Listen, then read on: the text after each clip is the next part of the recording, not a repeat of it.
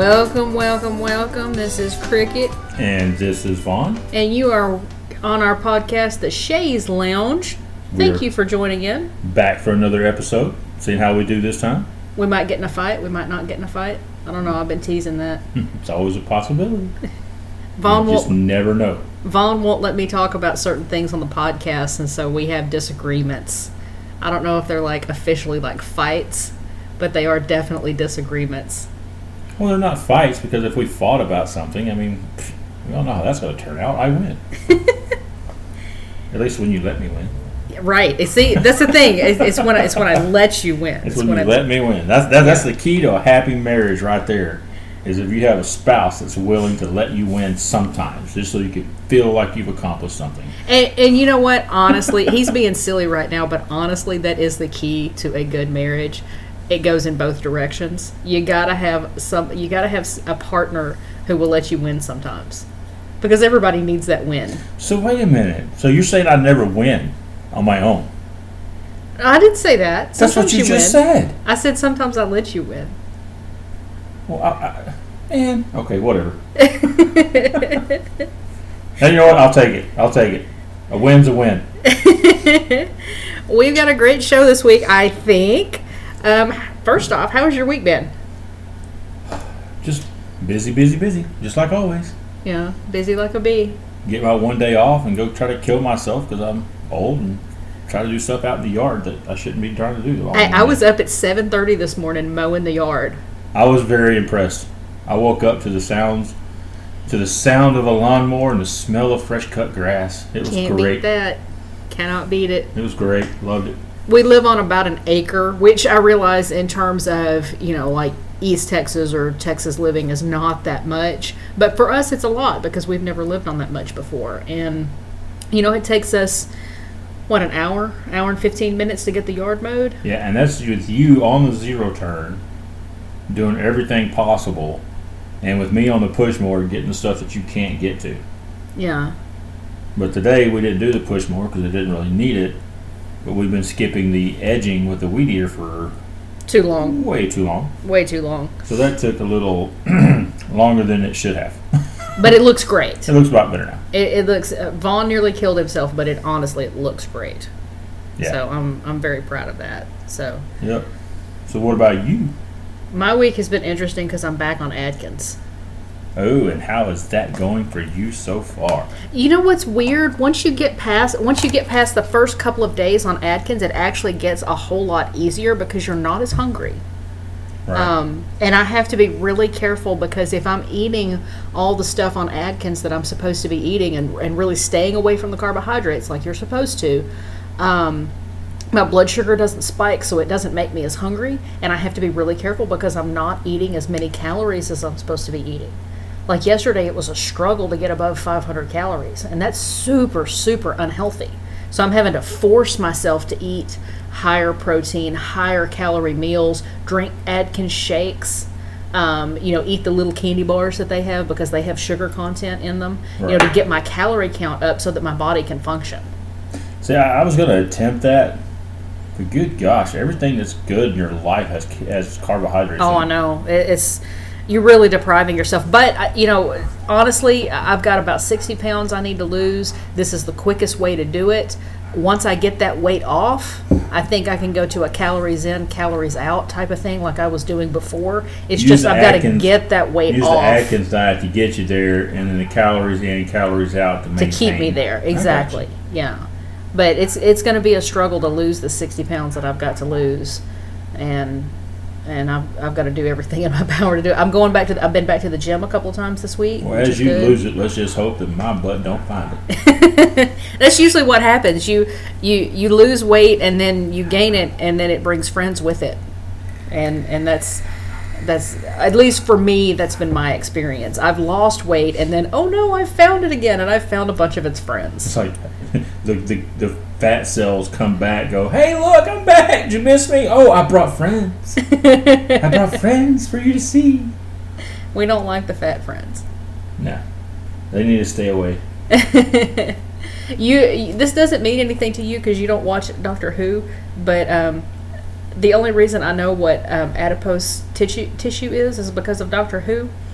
Because they had an episode about a weight loss pill that you could take where your adipose tissue would leave, and it turns out that the adipose was aliens. It was kind of a bizarre episode, but so my muffin top is because of aliens. It's because of aliens. It turned it into aliens, and then they all went to the mothership. And the adipose tissues were actually really cute. They were like little babies. It sounds like a weird show, but it's a lot of fun. Yeah, it sounds a little creepy. Me and the kids watch Doctor Who. We like it a lot. Okay, well, since you're sitting here talking about movies. Oh, TV shows. And TV shows. I have a question. Sure. Who is one of your favorite actors or actresses? And what's like some of your favorite movies that they've been in? See, that's a really tough question because I've got a lot of favorite actors, but I like them for different reasons. Okay, like I like Ryan Reynolds in I like Ryan Reynolds in the Deadpool movies because he was made to play Deadpool. He was absolutely made to play Deadpool. I just got through watching The Great on Hulu, which is a sometimes true anthology of Catherine the Great, and Nicholas Hoult, who plays Peter the Great's son, the Tsar of Russia, is just fantastic in that role. I mean, they couldn't have picked a better person for it.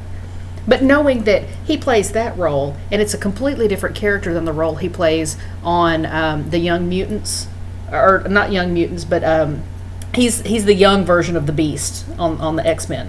Oh, okay, yeah. Hey, wasn't he also in Mad Max? Yes, okay. He was, and those are wildly different characters. See, that's and he's problem. So good at it. Like I even have sometimes because like you have some actors or actresses that play these parts, and they do it so well. Because I mean, like Michael Scott is always going to be Michael Scott with Tom Hanks and Forrest Gump. Yes, any movie I see Tom Hanks in now, that is not Tom Hanks talking to a soccer ball. Abandoned on an island, and what was that movie? Castaway. Castaway. That's Forrest Gump talking to a soccer ball. I mean, I see Forrest Gump in every movie he's in because he just did that one role so well. It's like he just dove into it, like the way. This is horrible because I have a bad time with names. The guy that played the Joker, Heath Ledger. Heath Ledger. I mean, he really dove into that character, you know, and it's like he just went all out, giving it everything I have, and once they do that, it's just tough seeing them in anything else. But then you've got people like Johnny Depp, who are basically a chameleon, and in every single movie he plays. Yeah, we all know him as Captain Jack Sparrow, of course, because that's an iconic role. Willy Wonka was great. But Willy Wonka was a completely different character. He did not look like Johnny Depp in that role. And when he played the Mad Hatter, he didn't look like Johnny Depp. And he's like this chameleon where he sinks into these roles and he becomes whatever character he's playing. Instead of it being Forrest Gump playing a different character, it is Johnny Depp as this unrecognizable character. Yeah. Which is just, I can't decide which one I like more. See, I really like Johnny Depp. I do. I like watching movies he's in. And I have to admit, mea culpa. Back a few years ago when there was all this controversy about Johnny Depp and Amber Heard, I was on the cancel Johnny Depp train.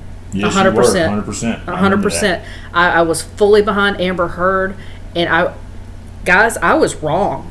I was absolutely 100% wrong about that situation, and I want to come out now and say I am sorry to anybody I said that to anybody who heard me talk crap about Johnny Depp. I was wrong, and I take it all back. Amber Heard needs to be canceled in a huge way. When she was fired from Aquaman, couldn't have happened to a better person. Yep. That's all I'm saying. You know. Completely agree. Yeah. Because if he would have done the things that she claimed that he was completely responsible for doing, then absolutely he's a piece of crap. Right, but it turns out he didn't do that stuff. It was her. It was all her. And she was making it up to get him in trouble and to get him canceled. And that is despicable. Because there are so many people out there who... It's so much easier to believe that a man is beating his wife than it is the other way around. Right. And that's why men don't report either. Yeah. That's why we don't know how many men get beaten by women. Because there are abusive women out there. And we don't know how many men get beaten by women because nobody believes the men when they come forward, if they even have the courage to come forward. Because it's not just that the man is getting beat up by some woman. I mean, yeah, he may be getting beat up on her, but the reason he's getting beat up by her is because we don't want to hit her back. You know? Mm-hmm. Because it's just something you're not supposed to do. And I'll be honest, you know, there was a picture of Amber Heard where she had a black eye and everything. Everything that I've heard points to that being a defensive black eye from when she was beating the crap out of Johnny Depp and he swung back. Well, you can only take so much. I mean, man, woman, doesn't matter. I mean, if you're sitting there getting wailed on, you're only going to accept so much before you finally said enough's enough. Yeah, and I'm not saying that that's what happened. I'm saying that's what, from everything I've heard, it makes me think that that's what happened. Yeah. And Johnny Depp is in no way to blame for that. No. Because that's a reaction at that point. Right. So yeah, I was on that train hardcore, and guys, I'm sorry, I'm off it. I'm done. Sometimes I'm wrong. I know it is a crazy thing to believe. Wait, what is today's date? Yeah. Well, it 6/13. You need to go mark the calendar. Mark the calendar because cricket. Someone admitted they were wrong about cricket something. Cricket has admitted wrongness. Oh, and we've got it recorded. And so we have it recorded for posterity. I'll have to play this back at your funeral. I remember one day. I hope you have fun at my funeral. I want my funeral to be like, you know, people getting together and drinking beer and, you know, having a good old time. Yeah. Anyway, I don't want to get sad or anything. Yeah, but just let that be on the record that I want people having fun at my funeral. I remember my friend Leslie, who passed away a few years ago. We went to her funeral in Tennessee, which is quite a ways from Texas, but I was going to be there. And at the end of the service, we let loose those Chinese lanterns, you know, the ones that have the little flame in the bottom of them, and they blow up and then they float off and everything. And I remember these Chinese lanterns were floating up into the sky, and they were so beautiful watching them go up. And then some of them went across the river from Tennessee and went over into Arkansas. And we were thinking, man, these things might actually burn the forest down because they were headed toward the woods in Arkansas. And thankfully, it was kind of a wet day. So, the rain kind of kept it from setting Arkansas on fire. But knowing Leslie and knowing her feelings toward Arkansas, she would have loved it if we had burned Arkansas down. See, it's like I saw this guy post this online one day. He said, at my funeral, everybody that shows up at the graveside is going to get a taser. Last man standing gets my truck. I was like, yes, that's great. I've got to tell you, one of my favorite memories from a funeral is a funeral I went to as a child. My father actually... officiated? Do you officiate funerals? Sure. Okay, whatever. Anyway, he did the eulogy. He was the main pastor for the main eulogy. And I remember I don't remember if this happened while I was still in Kentucky or if this was after we moved to Texas, but it was out in the backwoods. All these people showed up in hoopties. I'm talking like trucks and hoopties. All the women were huge. All the women were tiny, like broomstick tiny. You just said all the women were huge and all the men were tiny. Oh, okay. They had about 3 teeth among them. Sounds like Kentucky. It was probably Kentucky. And I just remember this one wedding wreath because it was a square one. It looked like a cake that had been turned on its side, okay. And it was roses. okay? And it was white roses. And it had an old school telephone, you know, the kind with the handset and you know, the handset cradle. And it had an old-timey, and it was just kind of glued up there in amongst the roses. And the message on that was, Jesus called, Gertrude answered. Okay. And I will never forget that to my dying day, because it was the funniest thing I have ever seen in my entire life. It was just the weirdest, most redneck funeral I have been to in my entire life, and that funeral wreath absolutely took the cake. So Jesus called her on the landline and said, "Hey, come on." It was awesome. It was the best thing I've ever seen. I wonder if he called collect or. Yeah, he would have had to have called collect, because I think heaven is long distance. You have to have one of those prepaid cards. You remember those prepaid cards? Well, yeah, back then, I mean, 30 miles down the road, you're paying long distance. Oh, yeah. So I remember in high school, I went out with a girl for a little while from Corrigan, and that was long distance. Yeah. And from a town, I mean, that was only about an hour and a half from us. Mm-hmm. And that was a long distance. You know, we had family that lived in East Texas and different places, and it was just... I mean, everything was long distance. If it wasn't in your same area code, yeah, if it wasn't was long in the same distance.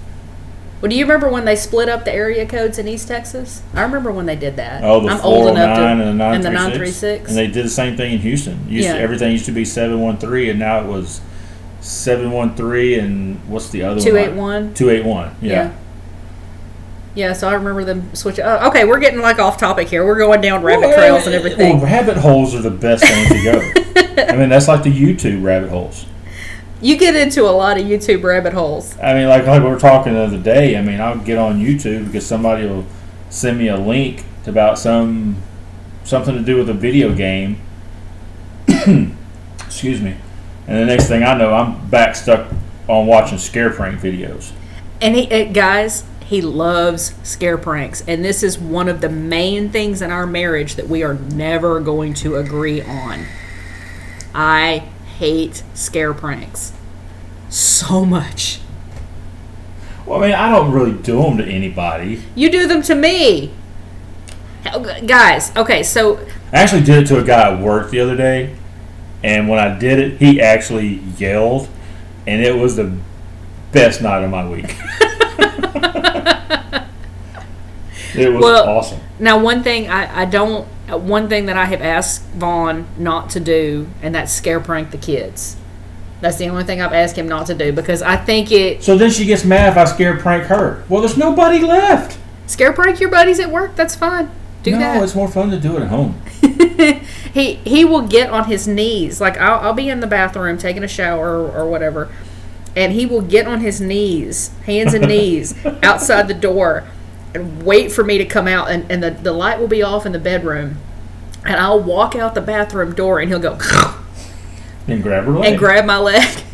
And usually it's like, woo! She may have dropped a few F-bombs here and there, and yeah, with a U at the end. Get what I'm saying? Okay, so there's two reactions that you have. Well, there's three reactions that you have when somebody scares you. You fight, you flight, or you freeze. Right? He's lucky that I freeze instead of fight, because otherwise he'd have gotten kicked in the head more than once. Yeah, that's okay though. It's worth it. I just got to start setting up a camera so I can actually catch your reaction on it. That'll make it even better when I go back and watch it. You know, having a bad day, and I was like, oh, I know what I can do. Watch the scare prank on my wife. I'm gonna watch this video I made. Watch her pee a little. Gross. Okay, I'm going to stop scaring you because I don't want to be peed on. It's not something I desire. As far as setting up a camera to catch things, I got a question to ask you because that brought up a memory. Uh-oh. So, when a child is in a predicament... Yeah, I already know where this is going, but go ahead. What is your first instinct? Do you go save them from the predicament? And I'm not talking life-threatening danger. I'm not talking they're being faced down by a wolf or they're about to fall off a cliff or, you know, not life-threatening danger. When they are in a predicament, is your first instinct to go and get them out of the predicament, or is your first instinct to go get your camera? If you are a good loving parent, your first thing you should always do when your child is in a predicament is get photos of it so you can prove it to them later. Just like the photo that you took of our young child, our son, when he was maybe 2. He couldn't have been even that old. Because he was still in diapers. He was still in diapers. He was just barely walking. I had gotten done mowing the backyard. He was about 14, 15 months old. And he goes to climb up on the lawnmower. Now, luckily, you know, I know he was running around, so I had the lawnmower off, had the key with me. There's no way he could turn it on.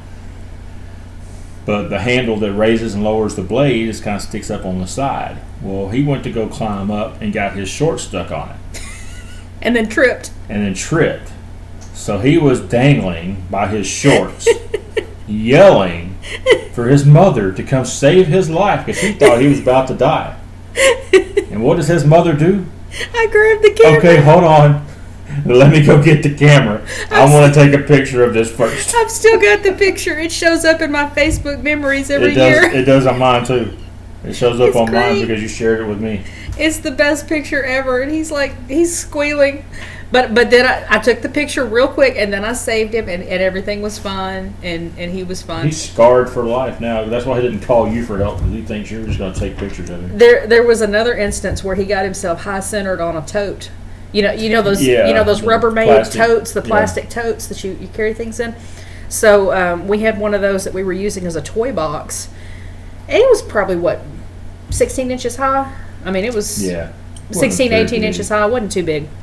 But this, 9-10-month-old child who's just walking gets himself over there, and he's trying to get toys out of the toy box, and he leans over the edge and then overbalances. Because he kind of has a big head when he was a baby. So he was 15 pounds or 12 over his head. So he overbalanced, and he got hung on the lip of this thing, and he can't move up or down, and he can't drag himself over into the tote so that he can get up. He's stuck. He just high-centered himself.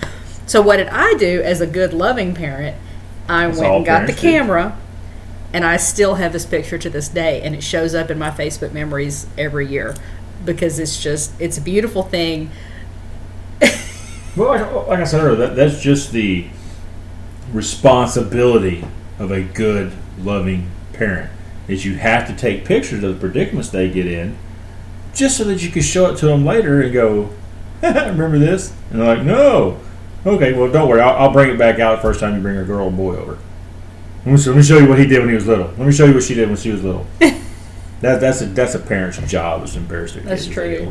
I've got pictures of the kids when they were over at the babysitter's house, and they got hold of a Sharpie marker. And my daughter took the Sharpie marker and marked all over my son's face, all over his onesie, all over the couch that the babysitter had, all over the carpet, all over the wall. And they spent a lot of time in timeout that day. But let me tell you, if you want to get Sharpie marker out of a carpet, off a wall, or out of a couch, go with a Mr. Clean Magic Eraser. They're not paying me to say this. I'm saying this because it actually worked. We got Sharpie marker out of a carpet with a Mr. Clean Magic Eraser. Yeah, I can actually remember doing that. Mm-hmm. Because we lived in a rent house at the time, and we were trying to get our deposit back. And one of the kids wrote on the floor with a marker, and I went, "Oh my gosh!"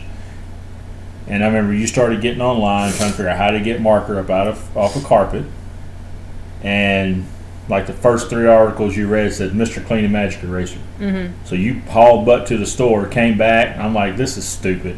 This is dried up marker. This crap is not coming up." She gave me the marker, gave me the Magic Eraser, did like I said, get it wet, start scrubbing, and it was the weirdest crap ever because it didn't take the good old elbow grease. No, it just came right up. I mean, it's like it did what the name said. It magically erased this marker, and I was just like, holy crap, I can't believe that it just worked like that. Yeah, it was amazing. So, take this from us. We've used it. We've seen it in action. I've seen it on more than one surface. If you want to get something clean, go with Mr. Clean Magic Eraser. And maybe One day we'll have enough listeners that they'll pay me to say that. But here's your free endorsement. Right. But if we use your product and it sucks, we're going to say that too. No free rides with the Shea's Lounge. Right. We're going to tell it like it is. If it's good, we'll give you props. If it sucks, we're going to make sure everybody knows. So I know what's been going good about your week. What has been irking you this week? What is the same thing that irks me every freaking week? You know I drive a truck. I know you drive a truck. You know I drive a truck at night. I know you drive a truck at night. And I drive on a lot of farm market roads and a lot of back roads. And this goes to everybody out there. Guys, listen up. If you drive at night and you have your freaking brights on and you see a car coming at you, turn the dang things off. It's like if I'm on a road and I pass 13 cars, it's like 11 of them don't know how to turn the dang brights off. Well, I wonder if that's because when you're in a small car, like when I'm in tiny car, I have a Ford Focus. We call it tiny car. When I'm in tiny car and I am face to face with an 18-wheeler, the lights on that 18-wheeler are high enough up off the ground that they're interfering with my line of sight, and it's making it really hard to see as though you have your brights on. I know you don't, but it feels that way from something that's that low to the ground. Yeah, and I have some people flash me their brights, and I'm like, okay, click. There's my high beam. Now turn yours off. Yeah. So I wonder if they're just reacting because they think that you, as you know, the truck driver that's up off the ground, you have your brights on, and so they're not thinking that they need to turn theirs off. I don't know, but it's every freaking night. So that's what irks me more than anything. And if I could legally throw eggs out my car window at every dang car, I would have to buy like 24 eggs a night. But I would gladly and joyfully, and I would just love it. Just a chunk of egg at every dang one of you that don't know how to turn your brights off. So guys, listen up if you don't want unborn poultry flung your way. You might want to check those brights, make sure they're turned off. Ugh. So yeah, I'm assuming that makes it pretty hard to drive down those little county roads and farm to market roads too, because they're pretty narrow, so it makes it a little harder to see the edge of the road.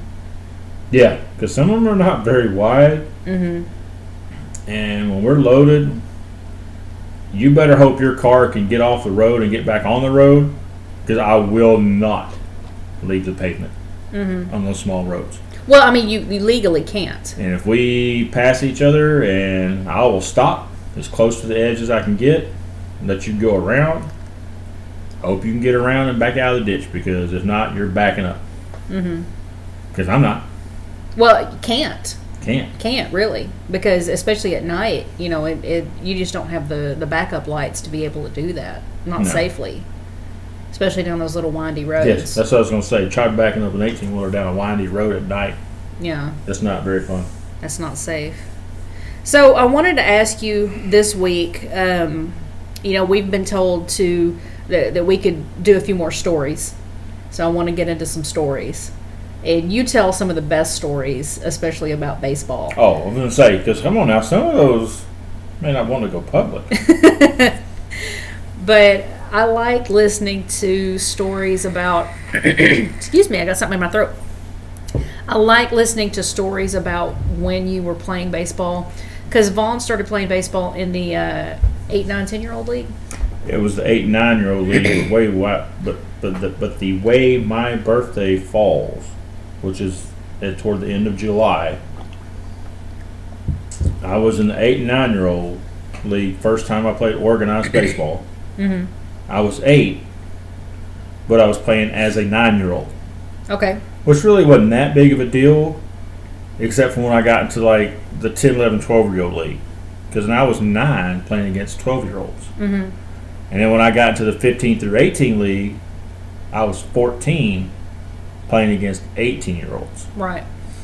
So that puts you at a disadvantage, and you had to become really good really quickly. I mean, it all but forced me to push harder to get better, because if not, my butt wasn't getting off the pine. And I had to ride the bench a few times, quite a few times in my life plan, and I did not like it. Right. I was like, this is not the place for me. Well, tell me a little bit about what you remember about your first day of organized baseball practice. 8 years old, playing for the Mets. Remember? That's good, because Jesus hates the Yankees. But I can remember showing up for practice, and the coach, first day of practice, coach was putting people in different positions, and he looked at me and goes, huh, you look like a catcher. Go put the gear on. And my first thought was, what gear?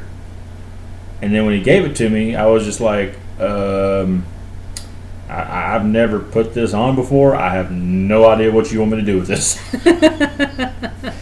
So he had to actually come over and show me how to put on the catching gear.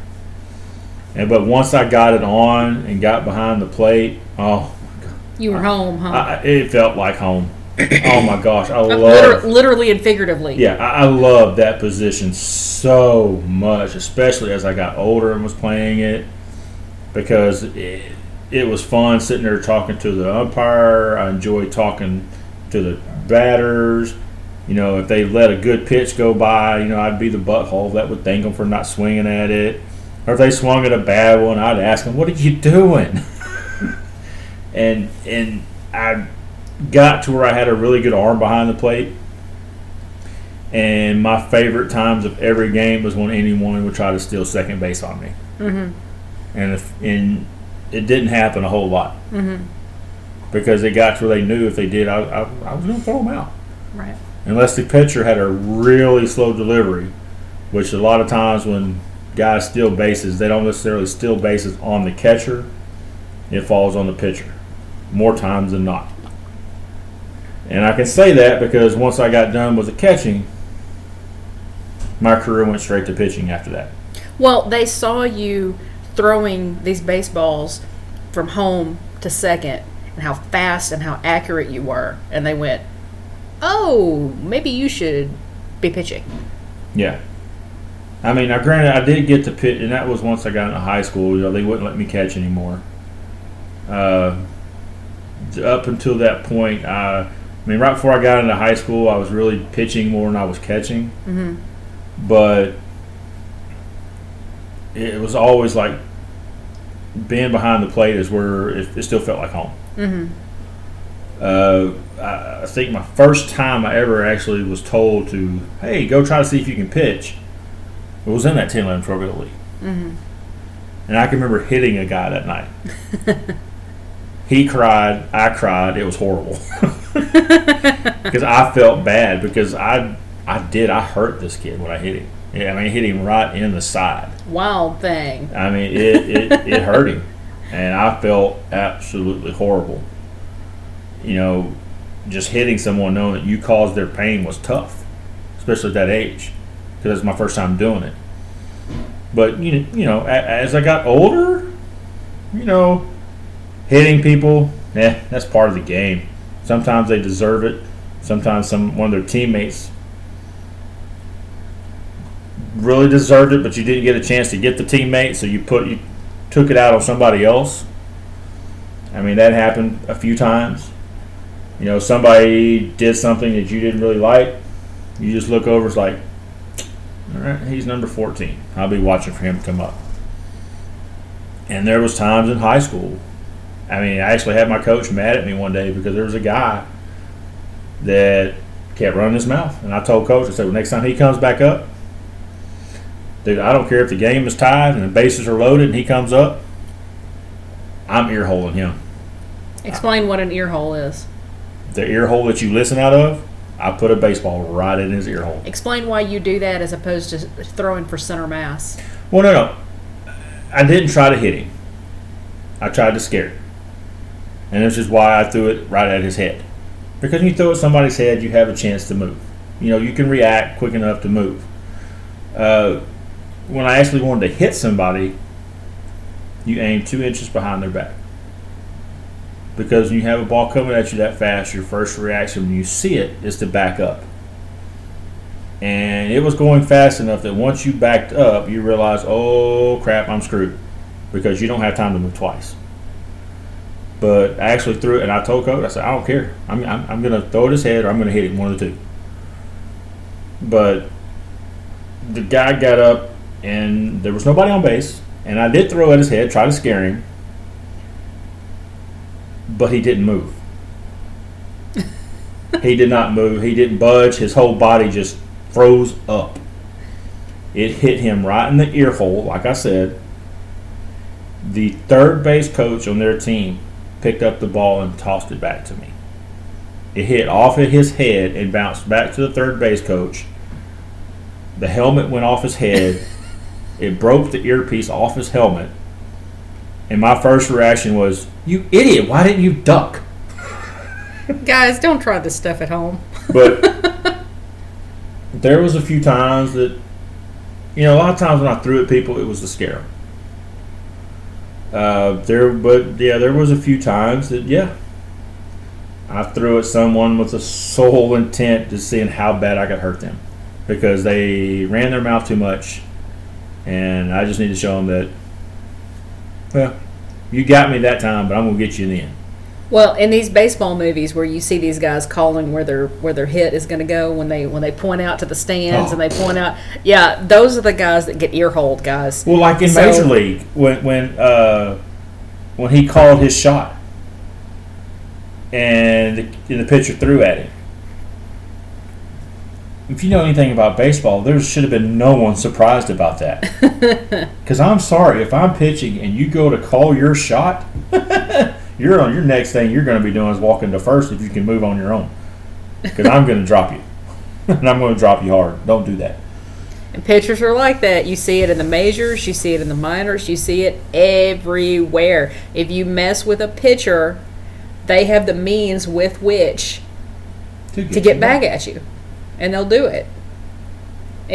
You don't see it a whole lot in Major League games because those guys are, you know. Oh, it happens. But it does. It definitely happens. But I guess you could always, you could charge them out and hope for the best.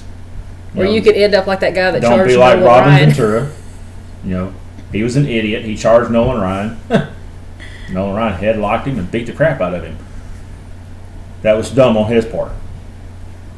But yeah, I have definitely hit quite a few people on purpose. Yeah. Because either they hit me when I was batting and I'm like, okay, I'm getting even. Or if they get a good hit off of me, hey, if you get a hit, run your bases, do what you gotta do, go on about your business. Yes, you get a good hit, by all means you celebrate. But don't over celebrate. Right. And don't act run like your mouth. Act like you've been there. Senior year in college, we had this, I can't remember what team we were playing, but they had this little kid. He was a freshman on their team. He was maybe 5'6". Little bitty scrawny kid, batted left-handed. And the school that I went to, we had a 400-foot fence in center field, and it was a 20-foot high fence. So it was a big field, a big fence. Well, his first time up, he hits one over that 400-foot fence. He's a home run off of me. And I was just like, holy crap, where did that come from? That's like Bregman, because he's, or Pujols. No, Pujols is huge. Bregman for the Astros. Bregman for the Astros, but who's the other? Altuve, yeah.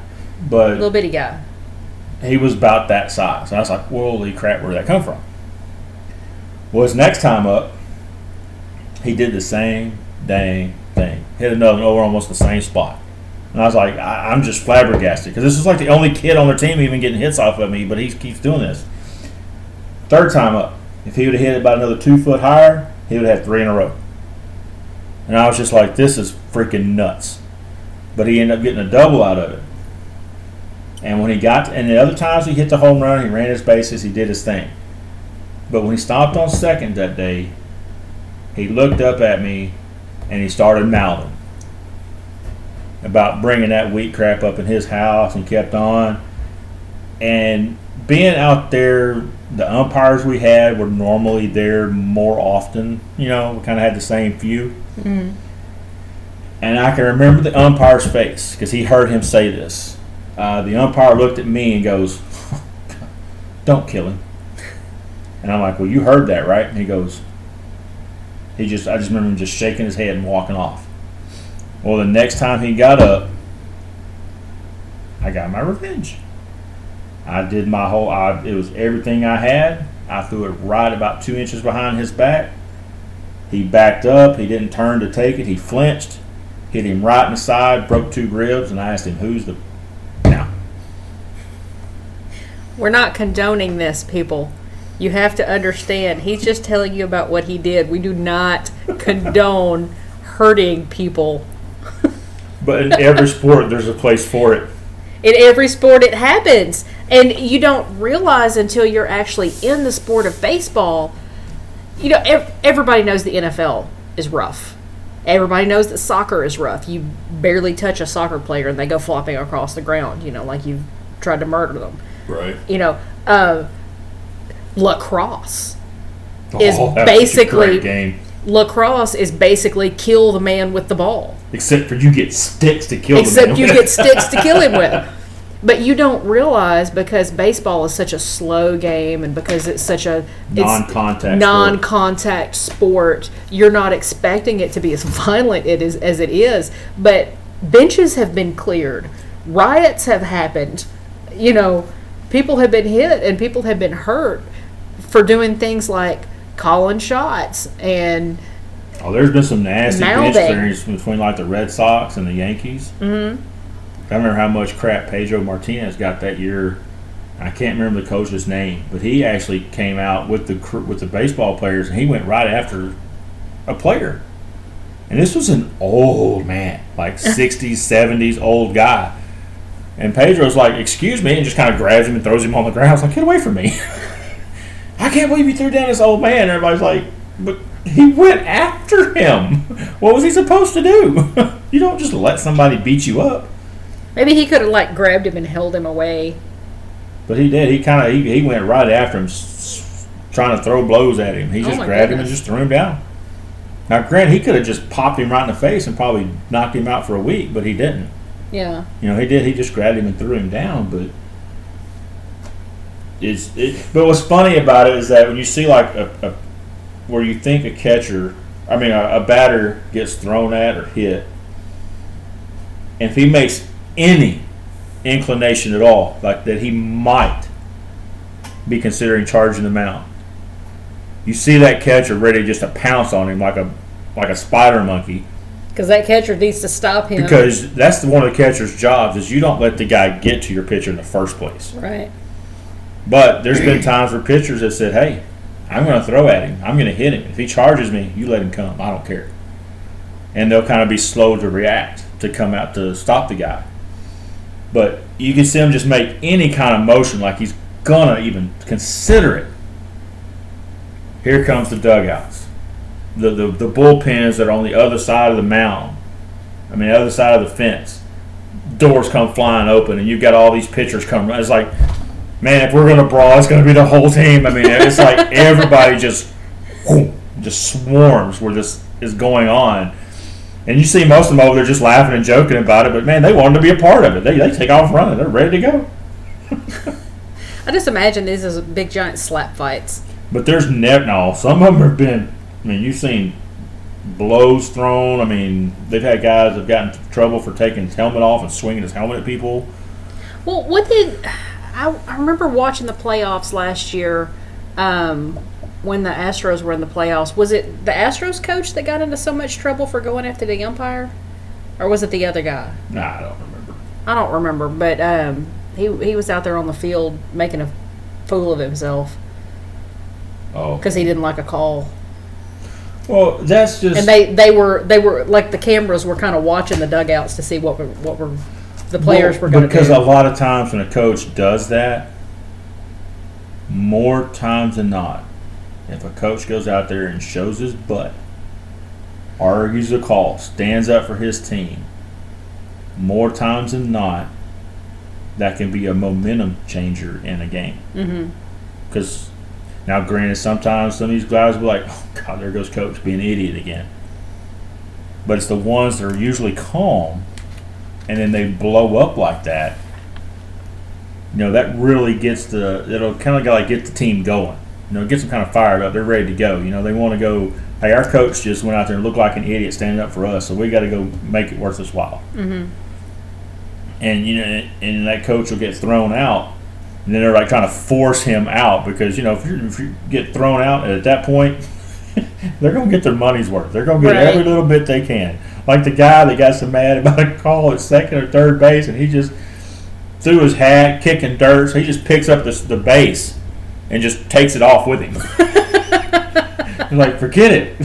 You can't call in this bag anyway, so I'm just going to take it with me. And he goes off into the dugout and out into the locker room with the damn base with him, which was great. Everybody's like, that's awesome. That's so silly. Seen one that just went crawling behind the mound and picked up the rosin bag that the pitchers use and act like he was pulling a pin on it and chucking a grenade at the umpire. I mean, some of them get pretty creative. It's great. They end up looking like idiots sometimes, but every now and then it's good to see a good coach. This really gets riled up. Yeah. Well, I want to hear some more of your stories next week when we're talking about this stuff. We're kind of coming to the end of the podcast, so we want to kind of wind down a little bit. We've talked about a bunch of stuff on here today, and I'm kind of proud of that. I feel like we've had a good mix of subjects. Oh, and just so everybody knows too that we are planning on having another guest next week. Next week, yes. Rika. She was going to join us this week. We kind of didn't really plan real well this time, and so we kind of forgot to say something to her. But we've been, she's been chatting with her, and I think that she is going to come and be with us next week. What is the girl's name?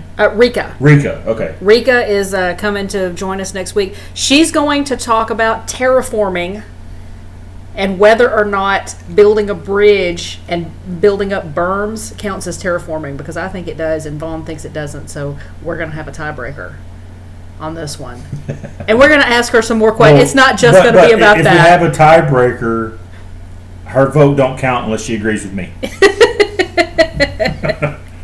But anyway, we've already been talking with her, so we are definitely planning on having her with us in this next week. We had a really good podcast a couple weeks ago with my oldest son when he was telling us his Daisy stories. And that's gotten a lot of really positive buzz. He is definitely scheduled to be back with us as well sometime very soon, because not only does he have those stories, he has some other good stories from things that he's pulled in Call of Duty, some things like he sent me a video last night. It was freaking hilarious. He had a riot shield. Don't go in. Let him this guy was looking for him, and he manages to somehow get behind the guy and like does an execution move on him, which was just. And the guy was probably just completely flabbergasted. But I'll let him tell more about that. He's got some great Dungeons and D&D stories, Dungeons and Dragons. Because he really enjoys playing that kind of stuff. We're gonna have Rando on. He's one of my buddies. Yeah, we're gonna have him on to just talk about just random stuff. And when Rika's on, she will be talking about more than just misconforming about what terraforming is. Yeah, well, misconforming whatever. But I'm right and you're wrong, so we'll just have to go from there. Anyway, I'm winning this one without you letting me win. Rika, heads up. If you agree with her, just change your thoughts. Well, we will see you guys next week. And, Vaughn, where can people find you online? Do you have an Instagram? Do you have a... No, we need to get you hooked up with Instagram and Twitter so people can actually find you online. Yeah, I don't have any of that stuff. I don't spend much time on social media. Yeah, but anyway, you can find The Shea's Lounge at The Shea's Lounge on Instagram, The Shea's Lounge on Twitter. That's Shea spelled S-H-E-A with an S.